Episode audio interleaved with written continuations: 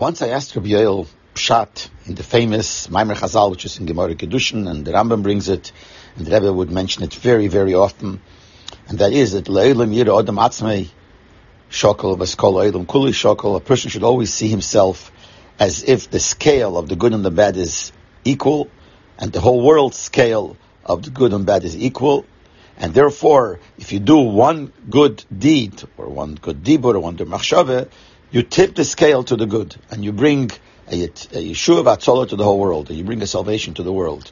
Chas v'shalom not, since it's all equal, so then by doing one bad deed, chas v'shalom, it goes the opposite.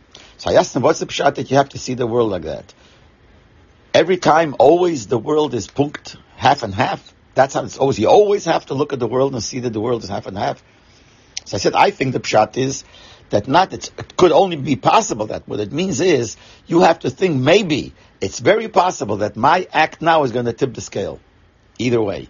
So you always have to think maybe the world, the scale is shokel is equal by me and the world, etc., etc. And therefore it's very possible that your one deed will tip the scale. But not that we have to, it is pay like that, it's always like that. So Rabbi told me, no, that's not the pshat. Pshat is that the world, Lashon Gemara is, the way the Rebbe used to say it, the Elam is shokel. So the simple pshat is that the world is taka shokel is equal. The, both sides of the scale are equal for yourself or the whole world.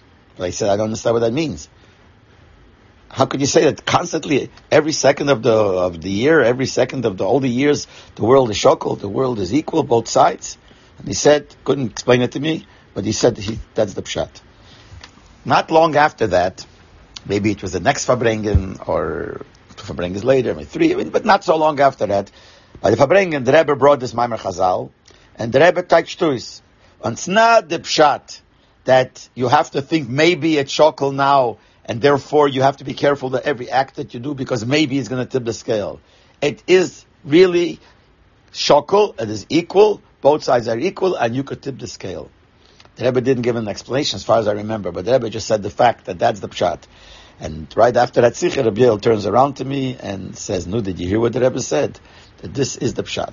Now we have to learn to understand it, but clearly that Rabbi Yoel understood it right. That the pshat is that it is that way. You just need to hasbara what that means.